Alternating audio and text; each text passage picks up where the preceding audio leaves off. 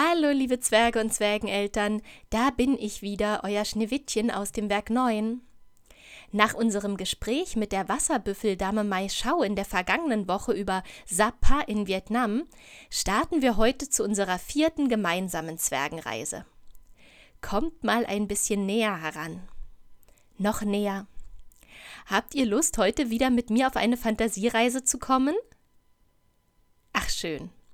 Dann holt jetzt bitte euren Rucksack und lasst euch das Handy eurer Eltern lautgestellt in die Außentasche stecken. Ihr könnt auch Kopfhörer benutzen. Während ihr euren Rucksack holt und aufsetzt, singen wir unser Reiselied.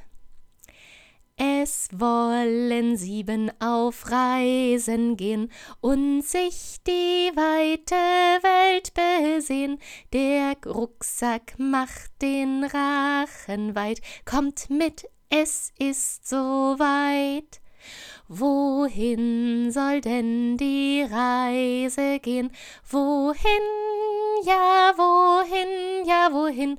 Wo wir die Geoglyphen sehen? Dahin, ja, dahin. Geoglyphen? Geoglyphen? Das ist ja wohl das komischste Wort, das ihr heute gehört habt, oder? Geoglyphen, das sind Bodenzeichnungen oder Scharbilder, also riesige auf den Erdboden geformte oder in ihn hineingescharte Bilder, Linien oder Figuren. Sie können mehrere hundert Meter groß sein. Die Nazca-Linien in Peru, die heute unser Reiseziel sind, sind in ihrem vollen Ausmaß nur aus der Luft zu erkennen.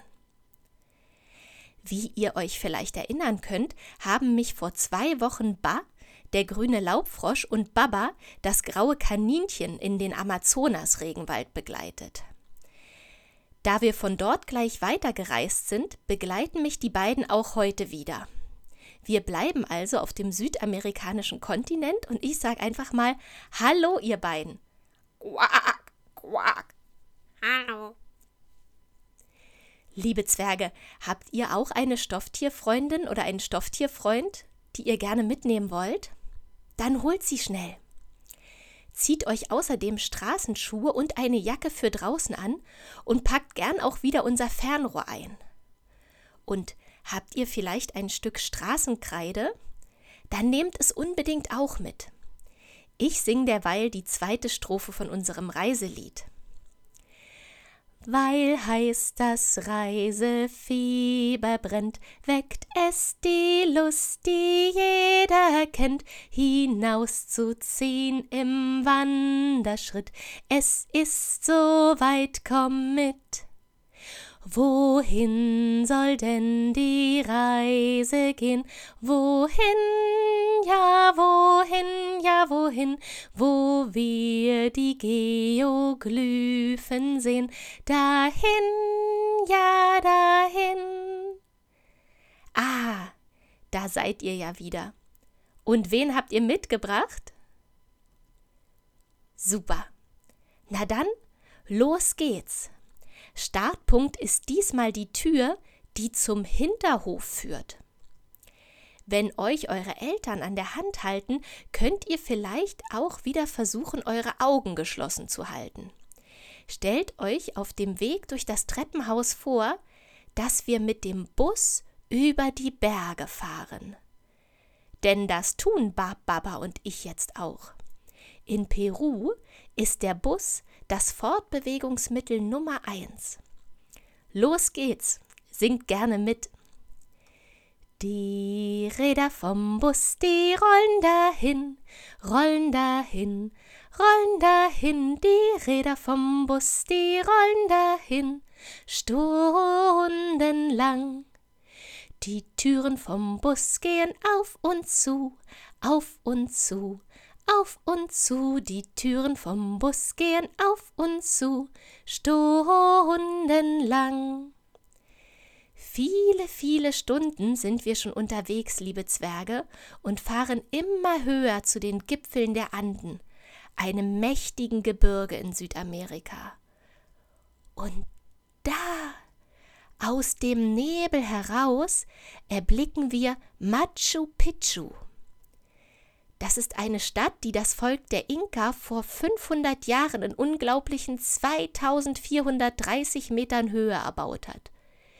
Berlins höchste Erhebung, die Müggelberge, die sind gerade mal 115 Meter hoch. Nicht lachenbar. Aber du hast natürlich recht, 115 Meter, das sind im Vergleich zu 2500 Metern natürlich nicht sehr hoch. Ihr müsst schon beinahe bis zum Gipfel des höchsten Berges von Deutschland, der Zugspitze, klettern, um so weit oben zu sein, wie Machu Picchu liegt. Heute sind davon nur noch Ruinen übrig, aber auch diese sind unglaublich beeindruckend.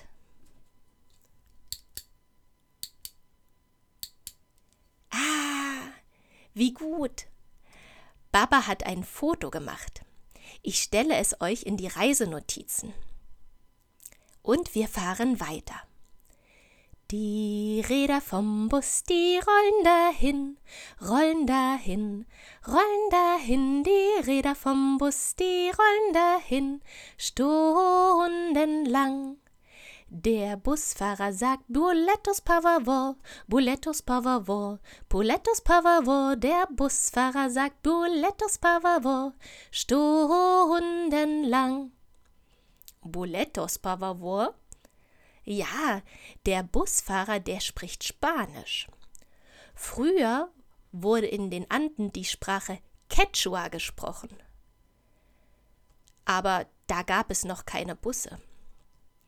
Aus der Sprache Quechua ins Deutsche übersetzt heißt Machu Picchu übrigens alter Gipfel. Aber jetzt nähern wir uns unserem Reiseziel, der Wüstenebene von Nazca. Augen auf, Tür auf. Oh, so eine weite, flache Ebene. Die Atacama-Wüste. Kommt, wir rennen einfach mal los. Wir rennen eine große Runde.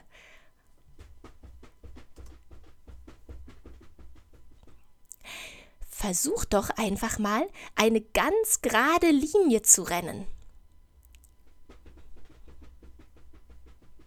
Und, und jetzt vielleicht mal einen großen Kreis. Oder vielleicht sogar ein Viereck. Gar nicht so einfach, oder? In der Nazca-Ebene haben Menschen der Nazca und der Paracas-Kultur schon vor über 2500 Jahren bis zu 20 Kilometer lange schnurgerade Linien in den Wüstenboden gestarrt. Das ist ihnen gelungen, indem sie die dunkle Oberschicht von Gestein und Geröll oder Erdreich befreit haben, sodass die hellere unterliegende Sandschicht sichtbar geworden ist. Und jetzt stellt euch mal vor, 20 Kilometer. Also das ist vom Fernsehturm bis zum Funkturm in Berlin und wieder zurück. Eine gerade Linie. Aber die Menschen von Nazca, die haben nicht nur Linien in den Wüstenboden gezogen, sondern auch riesige Figuren. Zum Beispiel Abbilder von Menschen, Affen, Vögeln und Walen. Habt ihr Lust, auch mal so eine große Figur zu malen? Dann nehmt doch jetzt die Kreide zur Hand oder aber, wenn es einen Bereich mit Sand in eurer Nähe gibt, schart mit den Füßen ein Bild hinein. Es soll groß werden. So groß, dass ihr es nachher vom Fenster in eurer Wohnung oder vom Balkon aus richtig gut erkennen könnt. Oh, Oh, jetzt habe ich mich erschreckt. Da ist gerade ein riesiger Schatten über uns hinweggeflogen. Nein, nein, nicht von einem Raumschiff. Einige Leute denken ja, dass die Nazca-Linien Landeplätze für außerirdische Raumschiffe waren. Aber die machen es sich viel zu leicht, finde ich. Denn viel beeindruckender ist es doch, dass Menschen ohne Maschinen, ohne Computer und ohne Flugzeuge schon vor so langer Zeit solche großartigen Geoglyphen erschaffen haben. Oh, da war der Schatten wieder. Das war der Schatten eines riesigen Vogels, eines Kondors. Ich glaube, der hat Baba das Kaninchen gesehen und jetzt hat er Hunger auf Kaninchenbraten. Also zeichnet ihr mal in Ruhe weiter, liebe Zwerge. Wir verstecken uns erstmal hinter einem kleinen Felsvorsprung. Quack, quack. Meinst du? Also Ba sagt, ihr hättet beim Malen vielleicht Lust auf ein Märchen. Ja? Ja, dann erzähle ich euch eins. Es ist ein Märchen aus den Anden. Die Inka und andere Völker der Anden erzählten sich, wie es geschah, dass der Kondor zum König der Lüfte wurde, der Kolibri ihn aber trotzdem übertraf und zum Boten des Himmels wurde. Es begab sich einst, dass die Vögel der Anden einen König wählen wollten. Also versammelten sie sich und jeder Kandidat trat vor, um zu beschreiben, welche großartigen Fähigkeiten er besaß und von welch großem Nutzen er der Gesellschaft sein konnte und weshalb er zum König gewählt werden sollte. Schließlich meldete sich der Kondor zu Wort und er sprach Ich werde euer König sein, denn ich bin nicht nur der größte und stärkste von euch, sondern ich besitze auch als einziger die Fähigkeit, bis an die Grenze des Himmels zu fliegen. Das sahen die anderen Vögel natürlich ein, und sie wollten den Kondor schon als ihren König hochleben lassen, als plötzlich der Kolibri das Wort ergriff. Eigentlich sollte ich eure neue Königin sein. Da lachten die Vögel. Am lautesten der Kondor. Ho, ho, ho, ho, du Zwerg willst König sein? Du kannst doch nicht weiter schauen als bis zu deiner Schnabelspitze. Der Kolibri wartete ruhig, bis sie ausgelacht hatten. Dann sprach sie Ich bin zwar klein, aber ich kann als einzige nicht bloß bis zur Himmelsgrenze fliegen, sondern sogar weit hinaus, bis in Virakotschas Garten, um dort Nektar und Weisheit zu trinken. Aber glaubt nicht den schönen Worten, wir sollten Taten sprechen lassen, dann entscheidet. Das hieß klug gesprochen, fanden die anderen Vögel. Am nächsten Tag in der Frühe trafen sich alle auf einem Felsplateau, um den Kolibri und den Kondor um die Wette hinauf zum Himmel fliegen zu sehen. Aber siehe da, nur der Kondor erschien. Alle warteten und warteten länger.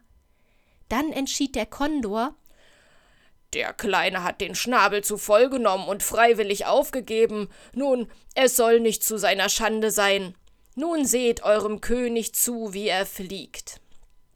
Er schwang sich also in die Lüfte und flog immer höher hinauf und immer höher, und kurz bevor seine Flügel vor Erschöpfung lahm wurden, erreichte er die Himmelsgrenze. Doch siehe da, in diesem Augenblick löste sich der kleine Kolibri aus seinem Gefieder und flog in Richtung des Zentrums der oberen Welt. Und dort wurde er begrüßt von Viracocha, dem Gärtner, und der ließ ihn vom Nektar der Weisheit trinken und schickte ihn zurück. So ist der Kondor zwar der König der Lüfte, der Kolibri aber seine treueste und wichtigste Ratgeberin. Liebe Zwerge, wenn ihr inzwischen fertig seid mit euren eigenen tollen Geoglyphen, dann lasst uns doch gemeinsam zum Abschied ein Kondor- und Kolibri-Lied singen. Dafür breitet ihr ganz weit eure Arme aus, als seien es die Schwingen eines Vogels. Der große Kondor, der macht schuh, schuh, schuh, schuh. Der bunte Arra, der macht schuh, schuh, schuh, schuh. Und der kleine Kolibri macht schuh, schuh, schuh, schuh, schuh, schuh. Habt ihr eure, eure Arme also eure Flügel ganz schnell flattern lassen, so schnell flattert der Kolibri. Der große Kondor schwingt die Flügel ganz gemächlich und der kleine Kolibri ganz, ganz, ganz schnell. Singen wir nochmal, ja? Der große Kondor, der macht Schuh, Schuh, Schuh, Schuh.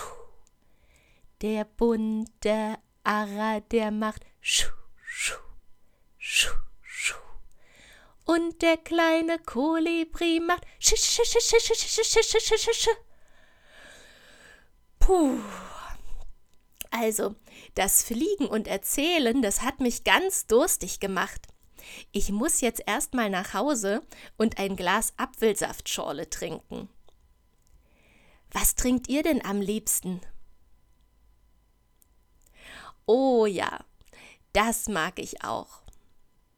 Na dann, Ba und Baba, habt ihr schon eine Idee, wie wir wieder nach Hause kommen? Ja, so wie wir hergekommen sind, wie immer. Wir singen ein Lied. Aber bevor wir unser Nachhauselied singen, sag ich schon mal Tschüss. Nächste Woche berichtet uns wieder ein Gast im Werk 9 Studio von einer spannenden Reise. Ich freue mich, wenn ihr wieder dabei seid. Macht's gut und nun unser Nachhauselied. Achtung! Wie kommen wir denn nun nach Haus? Wir schalten nur das Handy aus und schauen in einen Spiegel rein und kneifen uns ins linke Bein. Tschüss!